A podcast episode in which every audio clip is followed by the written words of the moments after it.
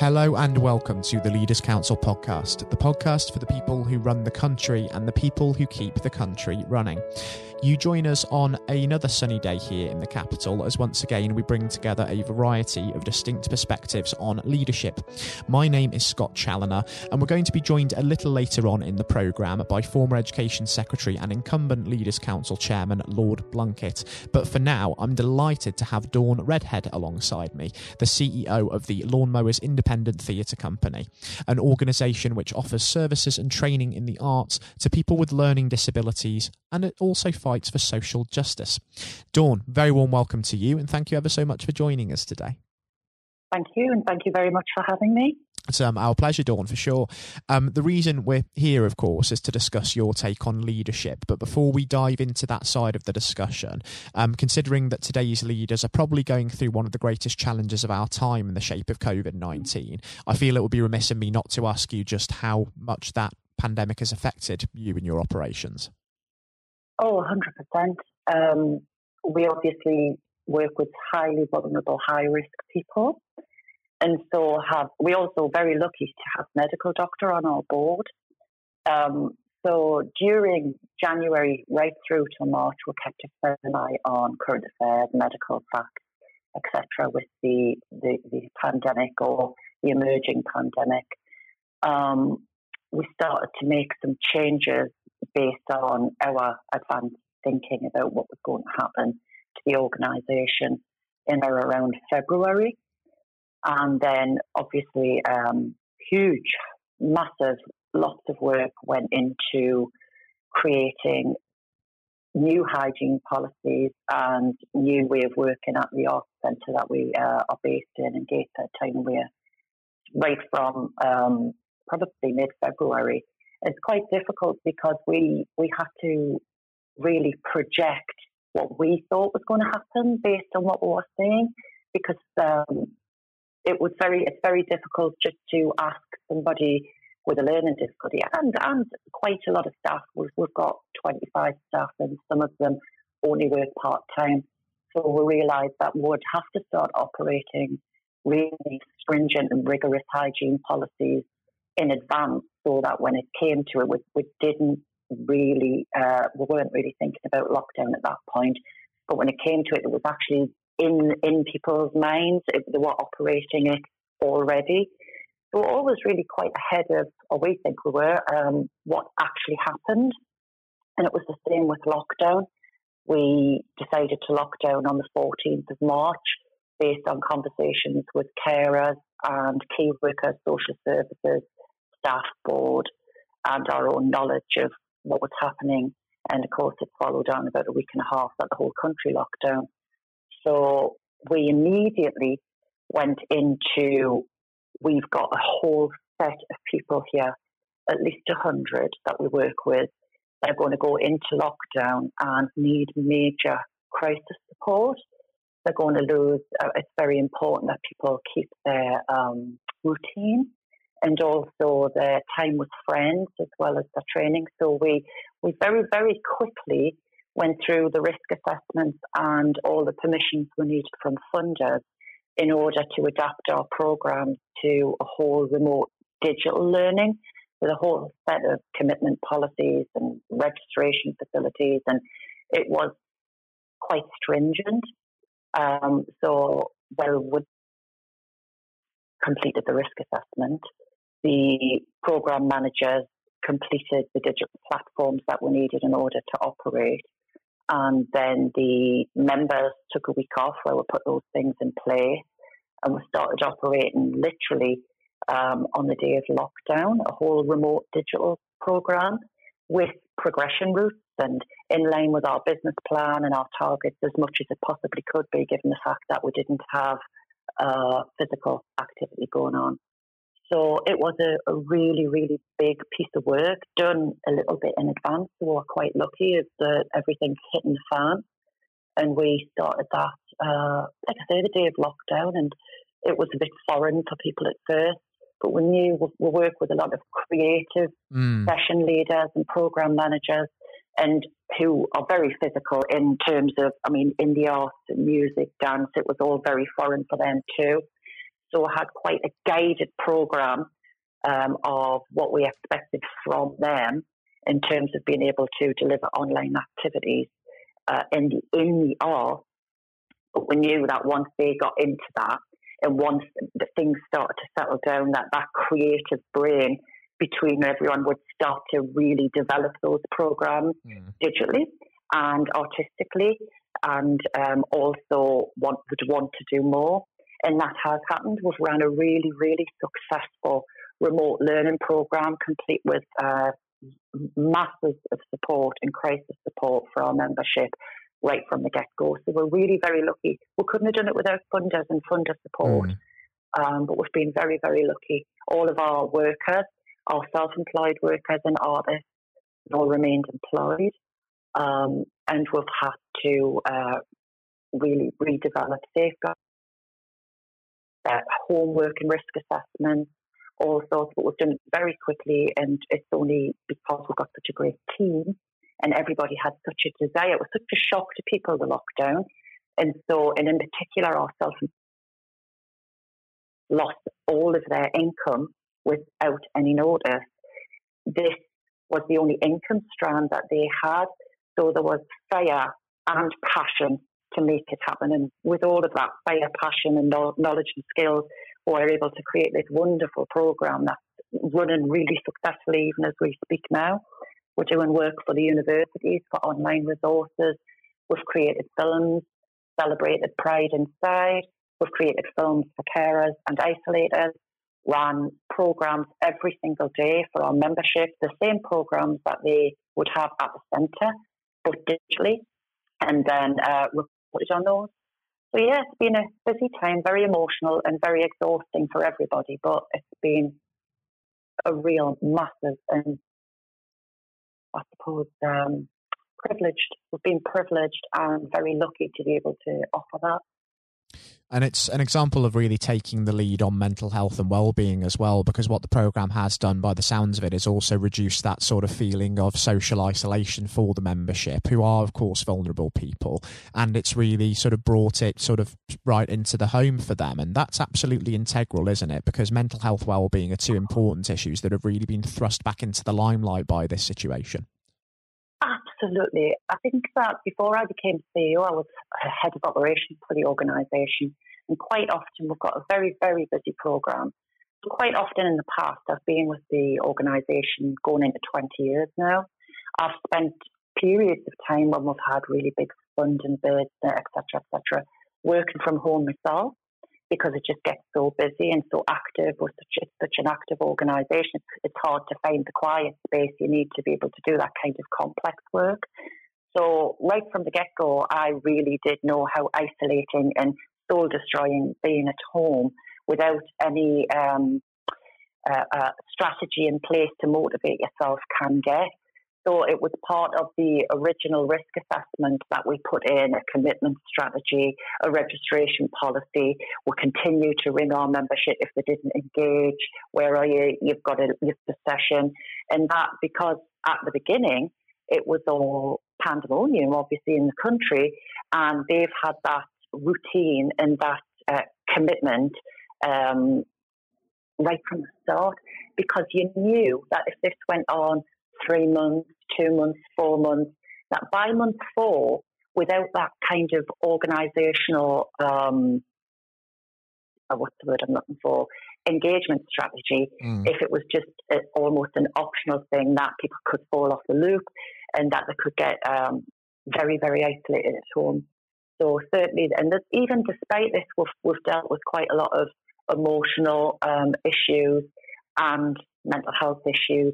And the programme's been a lifeline for not just our members, but also our staff. That's incredibly encouraging to hear. And I can imagine that you've learnt an awful lot about those people around you as well and the way that they've applied themselves during this period, because it seems that it rings true that people do bring the best out of themselves in a time of adversity such as this. Yes, it's been... I mean, I get quite emotional all the time about how wonderful people have been in making sure that this works, how the organisation runs on skills, of course, but also on passion as well. It's very difficult for any charity to keep going in any climate, but the last few years have been quite difficult in terms of keeping going. But it's been that extra mile that the staff and the members always work with or work to in order to just keep going. And I think they had that passion applied to this programme. We've met with, we're a very resilient organisation, and we've had to adapt in the past as well. So, but this was by far one of the biggest challenges that we faced, and it was faced with the same absolute desire. So we were very lucky that way. If it had of, you're only as strong as your weakest link, really, but the strength in the team has been absolutely amazing and quite emotional and overwhelming to experience, and it has brought everybody together, yeah. And in a leadership role such as yours, Dawn, where is it that you draw your inspiration from? Because as sort of a leader in your role, I suppose the people around you would look to you to find that inspiration in that direction. But where is it that you tend to look for it as and when you need it? Well, I've been with the organisation a long time now, and my mentor was our original founding artistic director, Geraldine Ling. So I learned a lot from her, but I've really learned a lot from our members. We are a company run by and for people with learning difficulties, which essentially means that our membership is at the forefront of all of our strategy and operational decision making. And it's quite a challenge at times when when membership went from 2001, we had 5 members, we've now got over 100. So it's quite a challenge to keep that in place, but it's an absolute imperatively important part of our organisation, and it's about handing power back to people who have been disempowered and making sure that you don't inadvertently, even for the right intentions, disempower people in what you try to provide. So that has been something that I've been operating for the last 19 going on 20 years, and it is where I draw my inspiration from. I don't really appreciate dictator-style leadership, or I really think that we need to have the overarching structure and strategy, but that everybody's involved in where we want to go and where we want to be and where and how we organise and operate the organisation. So, yeah, from the members themselves. And of course, you've been with the organisation for some time, as you say. I think, correct me if I'm wrong, it's about 2001 that you first joined the Lawnmowers, Dawn. Yeah. Based upon all of the experience that you have under your belt now, if you could perhaps go back to 2001 when you first joined, is there anything that you would do differently going forward? Well, I don't think so, because when I first joined, they literally just formed from a community group into a limited company and charity. So they'd only started to operate as a limited company and charity in the January, and I started in August. So it was very, very fresh and very, very new organisation, and I had no money in the bank at all. And so we've actually grown and developed as an organisation together over the years, piece by piece. Our funders in particular, and including Arts Council and Lottery, was being funded by Esmée Fairbairn Foundation, have supported the organisation to develop its structure, whilst we continue to operate in a collective fashion. So I don't think I would change anything, quite frankly. Was developed so beautifully over the years, and we're in a great place now in terms of what we offer and how many people will reach out in the community when we can go back. And thinking about going back and really reaching out again in the future over the course of the next 12 to 18 months, we know that it's going to be difficult because we're still adjusting to the new normal way of living and working under these new procedures. So what does the Lawnmowers really hope to achieve during that period, and what is next for you? Well, I think that the first thing that we'll do is we've got the next quarter earmarked as a staggered transition back to the Arts Centre for our membership and our staff. So at the moment, we're deep in risk assessment. We'll continue to run digital and physical programmes along with our risk assessment. And the upshot is that our work goes out into the community to try and help change attitudes and achieve social justice for people with learning disabilities, including our members. So we will continue to adapt our program to be able to offer that digitally until it's safe for people to go back out into the community. And in the meantime, we'll transition our membership back and actually work with them, including ourselves, train ourselves too, to the new normal. They're actually really great when it comes to, you know, the one-way system we've had to implement into the centre that's about to start being operated, etc. But going forward, the plan is to get back out into the community and work with all our networks, colleagues, friends, and interested parties. So we'll do that when it's safe to do so. In the meantime, we've got great audiences even now digitally. At first, we kept it. The programmes are closed and private from a safeguarding point of view, but pretty soon within those programmes, we wanted to start performing again for audiences, reaching sort of strategic networks so that we could talk about how and where we're going to go back into the community, etc. So there's been a whole programme. We've got digital online festival running at the moment. That's been an open call nationally. We've got films going on and what have you. So we'll reorganise digitally in the first instance, and then we'll start to stagger back into the community when it's safe to do so. But the plan is to get back out there. And let's certainly hope that that plan does really come to fruition. And over the next few months, I actually think it would be wonderful, Dawn, to catch up and have you back on the programme with us at some point, just to see how things are getting on and just see how those hopes are being borne out, for sure. I would very much appreciate that. It would be wonderful for sure, because I've really enjoyed having you on the programme today. It's been a real pleasure having you speak with us about, of course, your take on the last few months, your views on leadership, and most importantly, Dawn, until we do speak again in future, please do continue to take care and stay safe with all still going on, and that goes for everybody associated with the Lawnmowers as well. Thank you very much, and you. I was speaking today to Dawn Redhead, CEO of the Lawnmowers Independent Theatre Company, and I would reiterate that message to all of those listening today. Do continue to look after yourselves and others, because it does make a real difference in saving lives. Coming up next on today's programme, I'll be handing over to Matthew O'Neill for his exclusive interview with former Education Secretary and incumbent Leaders Council Chairman Lord David Blunkett. Lord Blunkett made a name for himself during his political career as a prominent Labour MP and Secretary of State, holding numerous key positions in the cabinet of Tony Blair, and serving as the MP for his Sheffield, Brightside and Hillsborough constituency for 28 years. And he enjoyed all of that as a career despite being blind from birth. He was elevated to the House of Lords in August 2015. I hope you all enjoy listening just as much as Matthew relished the opportunity to speak with Lord Blunkett. And all of that is, of course, coming up next. Lord Blunkett, welcome. Thank you very much. It's very good to be with you. Well, of course, nothing is being said at the moment other than COVID-19, which we must touch on. What would your message be to small businesses who are trying to keep going? Well, I think the last ones standing will be the ones that thrive when we get back to some sort of normality. So it's have confidence and courage.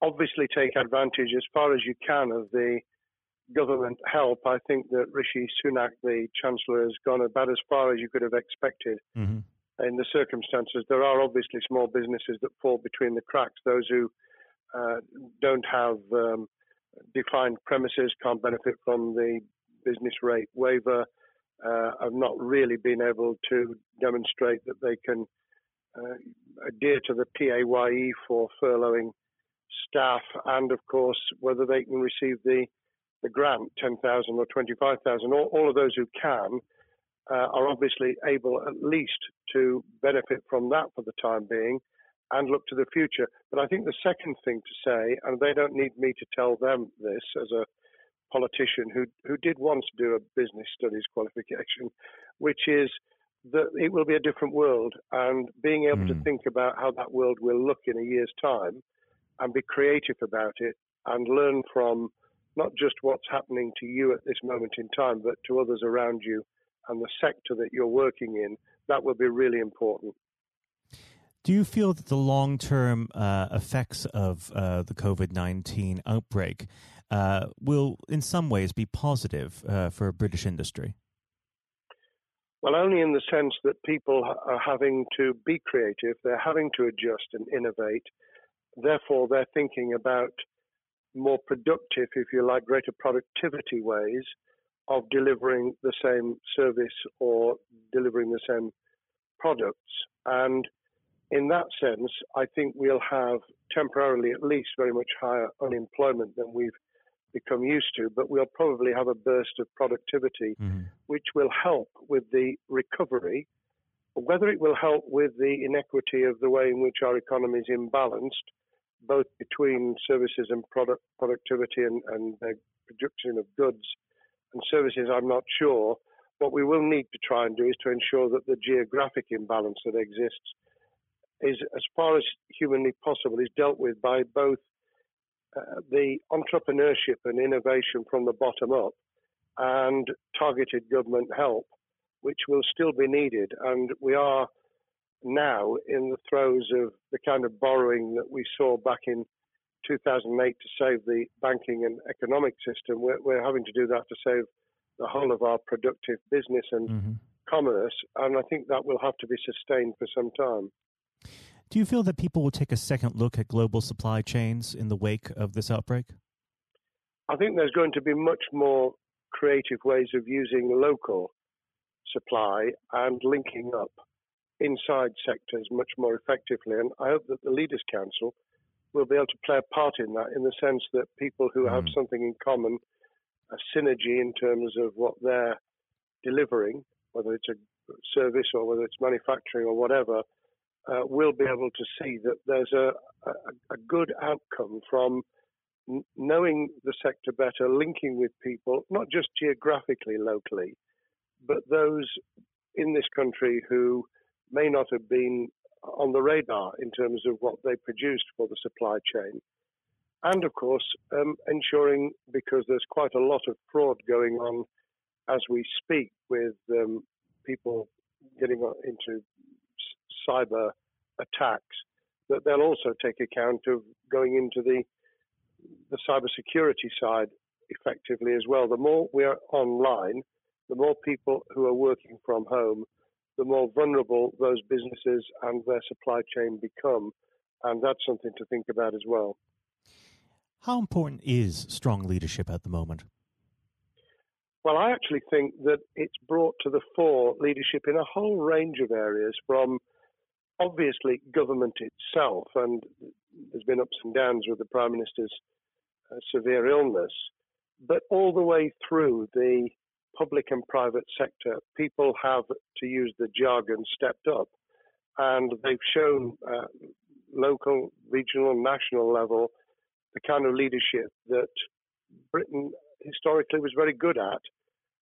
Regrettably, we've not seen the same on the international scene for all kinds of reasons, but maybe we will in future. So I think out of this will come experience of people who have seen an opportunity to do good, as well as seen an opportunity to provide a good a service or goods, including, for instance, shortages for the health and social care system, the food chain and the like, but also, I think, in terms of seeing the synergy between the private and the voluntary sector and using people's commitment to each other in a very positive way. I'm not sentimental about this. Things will revert. But actually, I think there's a kind of moment of moral judgment, of people feeling that they've got a role to play outside the immediate survival that they're engaged in.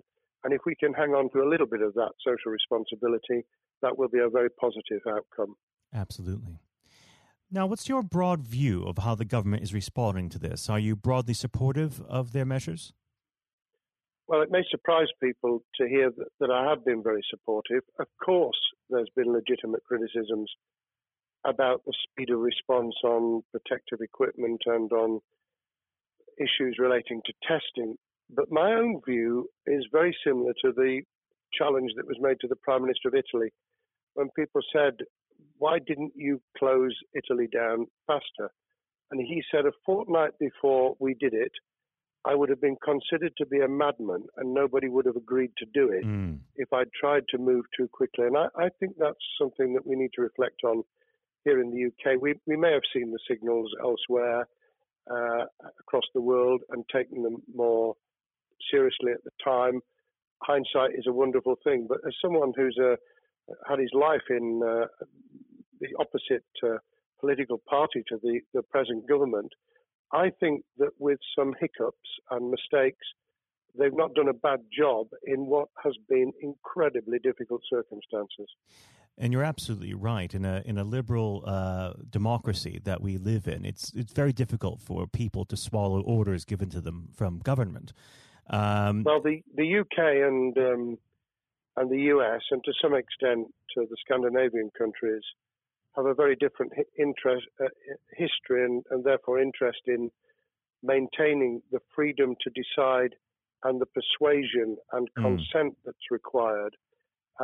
Those countries that have experienced one way or another totalitarianism over the last century have a slightly different way of coming at this. I don't want to exaggerate it, but I think that that's why getting the balance right of getting people to go along with what you want them to do in their interests as well as the nation as a whole is a sensible, proportional balance. And I think we now need to adjust to the coming out of the crisis gradually, readjusting to recovery in the same way. Now, something you've mentioned recently on this balance is the police overreach and the enforcement of the COVID-19 structures that have been put in place. What have they done right and where have they gone too far? Well, I think that they were interpreting what was not necessarily as clear advice as it might have been for all kinds of reasons, because people were feeling their way. I think what's come out of it has been a demonstration by local police services in some parts of the country that they could get people to do what was needed without the heavy hand of drones overhead or people being told that they shouldn't be walking in the street, because this was all about self-isolation, not incarceration. It was about getting people not to pass the infection on to each other and therefore to provide distance rather than to make our lives a misery. Those police services that adopted that policing by consent and chipping people along did really well. Those who went over the top, I think, soon got a very substantial pushback. And one of the strengths of our democracy is that you could have that debate. People could say, I'm terribly sorry, we think the police force in our area has gone over the top. And that in itself is a constraint and a readjustment. That's another strength of living in a country where you can have opinions and express them without actually being thought to be a fool. Now, of course, the government has faced criticism that they were slow to react, and Boris Johnson wasn't present at the early COVID-19 COBRA meetings. Now, Number 10 has claimed that this is normal practice. The health secretary often chairs COBRA meetings related to health. Does this tally with your experience as a Secretary of State, or would you have expected the PM to be more hands-on during the initial stages? I think different prime ministers do have a very different style. And Boris's style, which I think will now be considerably adjusted, was very swashbuckling. In some senses, delegating is a good thing, as every leader of every business or public service knows. Those who try to pull too much into themselves end up with a massive bottleneck, great failure of trust, and the inability of people to show what they're worth and to demonstrate their capability. So I'd be very wary of jumping in and saying he was wrong to delegate the essential COBRA meetings. What I was surprised about was that he didn't chair the first couple, because my experience with Tony Blair for the 8 years I was in cabinet was that Tony was a great delegator, but he would get a grip to begin with, watch what the difficulties were, and then give people direction and confidence to be able to get on with it. So looking back, I think Boris himself probably thinks, God, I wish I'd spotted the signals from elsewhere in the world more rapidly, and I'd just been there. However, this also raises another issue. All of us in positions of leadership need good teams around us. Mm-hmm. I think after this is over, he will be assessing those who really did step up and those who demonstrated their inadequacy. I think we'll probably end up in a year's time with a much stronger cabinet than we have today. Well, absolutely. And of course, we've seen a significant drop in the visibility of certain special advisors like Dominic Cummings during this entire period. So it'd be interesting to see how that pans out. Well, it's certainly readjusted the role of those behind the scenes with those who should be taking the decisions having received advice. Obviously, there's been a complete transformation in the profile of experts, if I might use that term, who'd previously been denigrated. Mm-hmm. Scientists, medics, people with behavioural science understanding. My only criticism was, were we getting wide enough advice? Were we narrowing it too much to a couple of key centres in London? But that's because I've always been adverse to everything being London-centric. I think there's great expertise, wisdom, experience out in the sticks, and we should use it. Rightly so. Now, was pandemic planning part of your time as a minister, particularly perhaps when you were Home Secretary? Well, it was, but it was on the back of risk arising out of counter-terrorism measures. Right. I was the Home Secretary for 3 months when the attack took place in September 2001 on the World Trade Center and beyond. We did an enormous amount of scenario planning, both desktop and real. On the back of that, it was very heavily orientated to future developing terrorism risk. I certainly got involved with talking about pandemics. I remember being at a seminar in Edinburgh where the university there had done a lot of work itself on the issue of pandemics. And of course, we saw SARS and other things emerging. I think people have criticised the government for not picking up the report from 2015, 5 years ago. I think that what happens is human nature kicks in. You deal with what you're immediately faced with. Mm. You can sponsor reports, and this is true of business planning, of course, as well, and scenario planning for what business continuity will look like, recovery plans for business, what will happen if there's a cyber attack, what happens if there's an energy shutdown.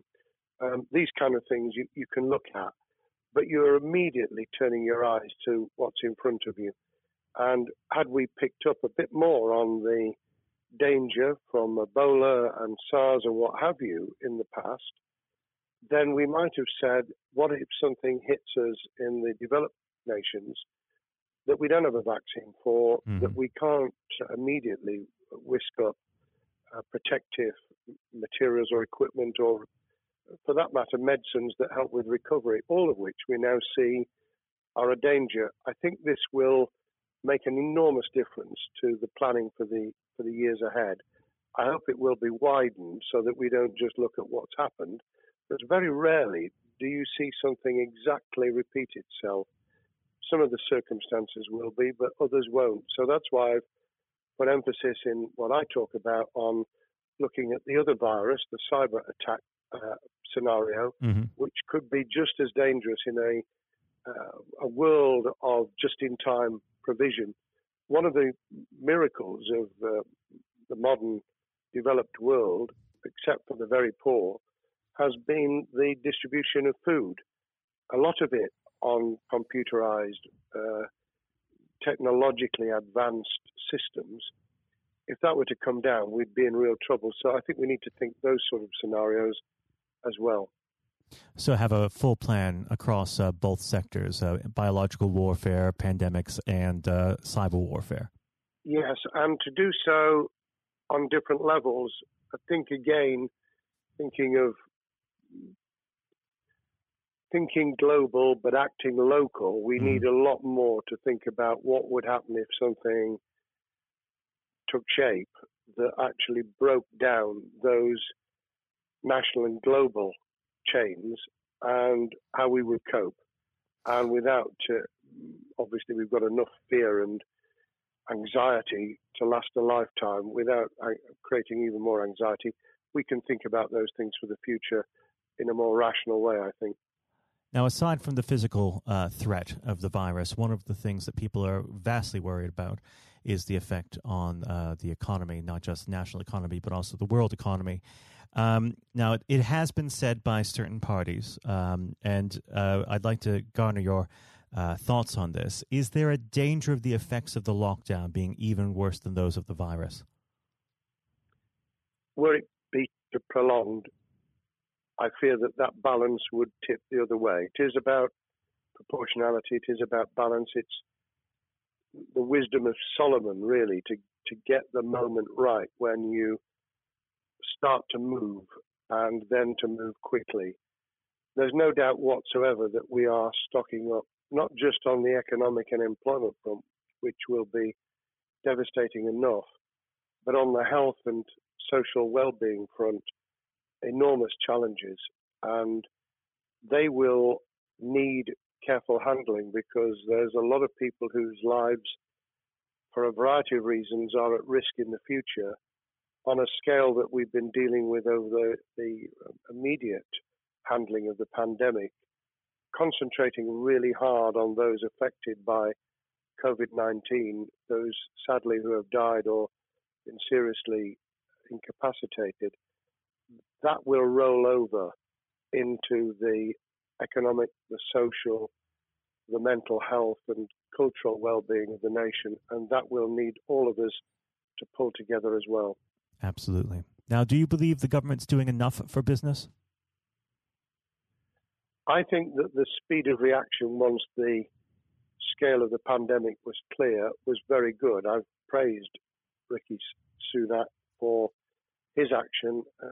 Remember, a chancellor who only just come into office was planning to deliver the budget in the middle of March and has had at least three equivalent budgets since. I think he's handled it very well. Understandably worried now about what we're doing to our economy. The level of borrowing is sustainable because of low interest rates, but it reaches a point, of course, where it tips over so that you can't then do the kind of structural investment requirements that the government were laying out before and in the March budget. And those will have their consequences as well as a planned payback over many years. I think we've learned something over the last few months. We needed to take immediate action. We don't want another round of austerity equivalent from 2010 through to 2019. I don't think the nation, on the back of what's happened and the challenges we have, could take that. And therefore, we need a different plan, economic plan, over a much longer period, just as we did from the Second World War all the way through to 2002, when the final American loans were paid off. Now, of course, one thing that's on everyone's lips, how much longer do you believe that the lockdown can go on for? I believe that we need to be substantially back in action as an economy in June. This obviously is layered in terms of places where people would meet in large numbers, having to adjust to the fact that it will be longer for them.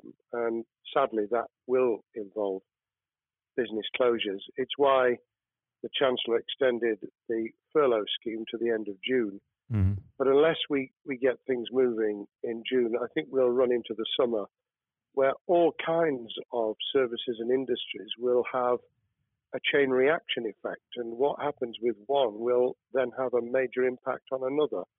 And then you get the skittle effect where things get knocked down that you hadn't perceived were going to be affected. So I very much, if I were in government, and I always think of things in that context, what would I do if I were in government? I would be on the side from the second week in May, on the side of the hawks in terms of saying we've got to start moving and we've got to do so with the collaboration and cooperation of the public, who have got the message, who did behave, who responded magnificently. Let's try and get back. Perhaps you know, doing things differently for a time, but substantially getting back to business as usual. And unless we do that, then those areas that can't and wouldn't expect to be back in action immediately get pushed further into the middle of the year and the autumn, and then they become unsustainable.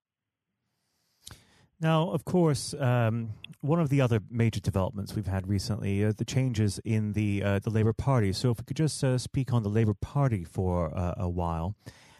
This might sound like an obvious question, but how does Sir Keir differ from Mr. Corbyn?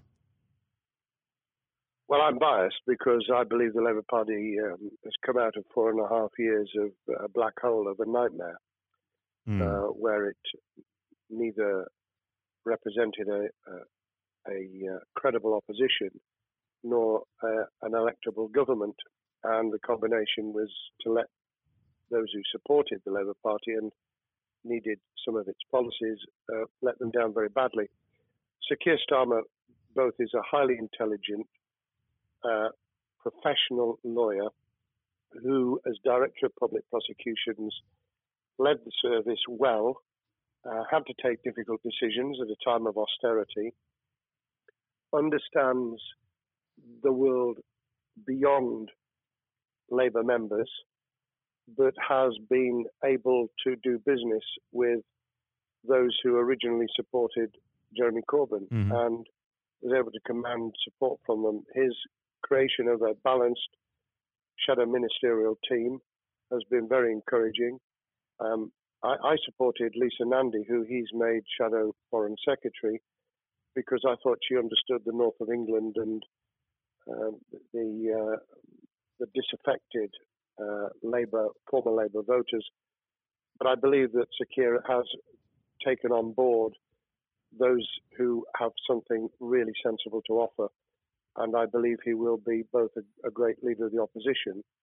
More importantly, he will then present himself as a credible alternative Prime Minister, and all governments need an alternative government at their shoulder. It was true of us from 1997, and it took the Conservatives some time to recover and to get to that position, but they did, and the Labour Party will, and that's crucial for our democracy. All of us need to understand and appreciate that a living, breathing, functioning democracy requires a credible, confident, and in many ways supportable opposition, as well as a government that we clearly want to do well, because none of us want, as we didn't with the COVID crisis, none of us want the government to fail. We want to see our economy recover. We want our social well-being to be taken into account. We want to overcome deep-seated inequality and poverty, and we want to do it with enterprise and entrepreneurship and business playing their role. And that is about leadership nationally, locally, in the private and the public sector, people with ideas, with confidence, with the ability to pull teams around them, above all, to have some idea of what it is they want to achieve and a very good idea as to how to achieve it. Now, of course, one of the biggest problems Sir Keir is facing will be tackling the party's anti-Semitism problem. There has been a recent internal report that has been quite damning. What's your response to that report, and what does Sir Keir need to do in response? Well, there are two reports. One which is being produced by the Equality and Human Rights Commission, which he will, and has already indicated, will implement in full. The second was a leaked report put together by the supporters of Jeremy Corbyn, 800 pages of private interchanges on social media, which he has, Keir Starmer, set up an investigation to identify who did it, who leaked it, what the content was, does it have any salience and lessons for us, and where necessary, action will be taken. So I hope that as he moved very quickly to reassure the Jewish community, so he will be able to take the necessary steps to back up that reassurance with the kind of actions that says that this was a blight on a historic great political party that all of us were ashamed of. We've been able to put that behind us and to move on to facing the future with confidence. What's the one key thing that Sir Keir needs to do to restore Labour as an election-winning party? I think Sir Keir Starmer's major challenge is to convince sceptical voters that Labour has not only reverted to a party that they can support because they can see it acting, developing, presenting as a credible alternative government, mm-hmm. but also that the lessons have been learned from the fiasco from 2015 onwards. In other words, there have to be very clear signals of substantial change, not just the right words, not just reassurance that we're not going back to some of the crazier policies, but actually that we've understood why the electorate rejected those policies so substantially in December 2019. If people get that message, they'll understand that the Labour Party has changed, as it did in the 1980s and early 90s, to become the electable government with the greatest majority and historic majority, even greater than 1945, which I was privileged to be able to take advantage of in 1997 when I joined the Cabinet. Now, I know what your answer is going to be to this question, but indulge me. Do you think Sir Keir has what it takes to be PM? Yes, I do. I think he has the background, he has the experience, he has the professionalism, he has the forensic mindset, and he has the confidence to have put a team around him which will ensure that it will work. And those elements are true of all leaders.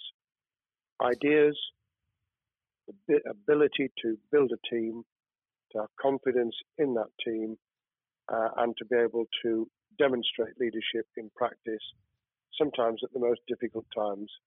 And, you know, the Leaders Council, those sharing their thoughts with the kind of thing that we're doing now with a podcast, but also joining us in linking up in that network of people who can support and help each other and learn from each other. That is what needs to be done in politics as it needs to be done in business. Thank you very much indeed, Matthew. Well, really thank you for coming on the program. It's been an absolute pleasure, and I look forward to speaking with you again. Thank you very much, and good luck to all those listening in what has been a nightmare scenario. Good luck for the future. Have courage, have confidence, and yes, listen to those who know more about business than I ever will. Thank you, Lord Blunkett. Thank you. This has been the Leaders Council podcast. Thank you for celebrating excellence in leadership with us. I've been your host, Scott Challoner. Until next time, goodbye. Thank you for listening to our podcast. The views expressed within the podcast do not reflect the views of the Leaders Council of Great Britain and Northern Ireland, its parent company or subsidiaries, members of staff, or other guests of any other person therein associated.